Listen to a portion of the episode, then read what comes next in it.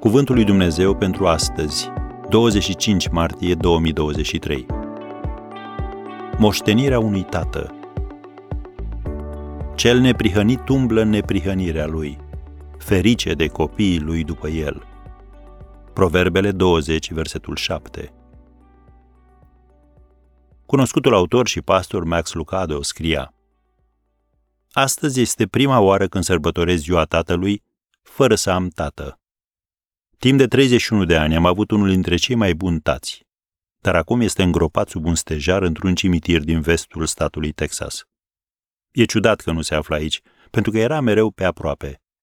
Vorbele sale nu erau o noutate. Realizările sale, deși de admirat, nu erau extraordinare.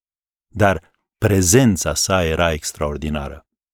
Pentru că era lângă mine, viața decurgea lin, viitorul era sigur și creșterea mea a fost ceea ce a intenționat Dumnezeu să fie. Tatăl meu m-a învățat să mă bărbieresc și să mă rog.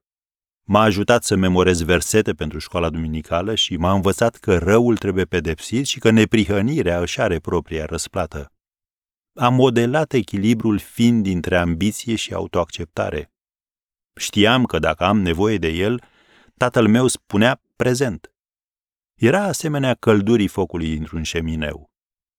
Poate de aceea această zi a tatălui este cam răcoroasă. Focul s-a stins. Vânturile vremii au înghițit o flacără frumoasă, lăsând în urma ei doar jarul auriu. Însă e ceva ciudat la acei cărbuni. Dacă îi amesteci, flacăra se ivește și alungă răceala aerului, pentru a-mi aduce aminte că el este încă prezent. Am încheiat citatul.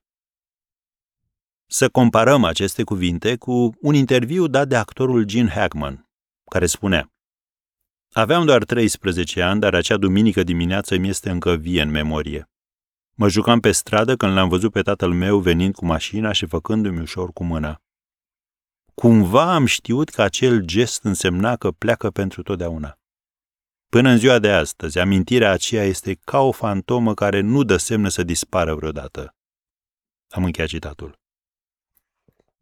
Înțeleptul Solomon a spus, cel neprihănit umblă în neprihănirea lui, ferice de copiii lui după el.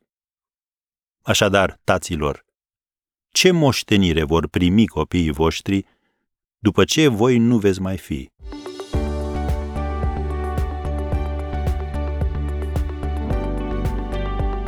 Ați ascultat Cuvântul lui Dumnezeu pentru astăzi, rubrica realizată în colaborare cu Fundația SER România.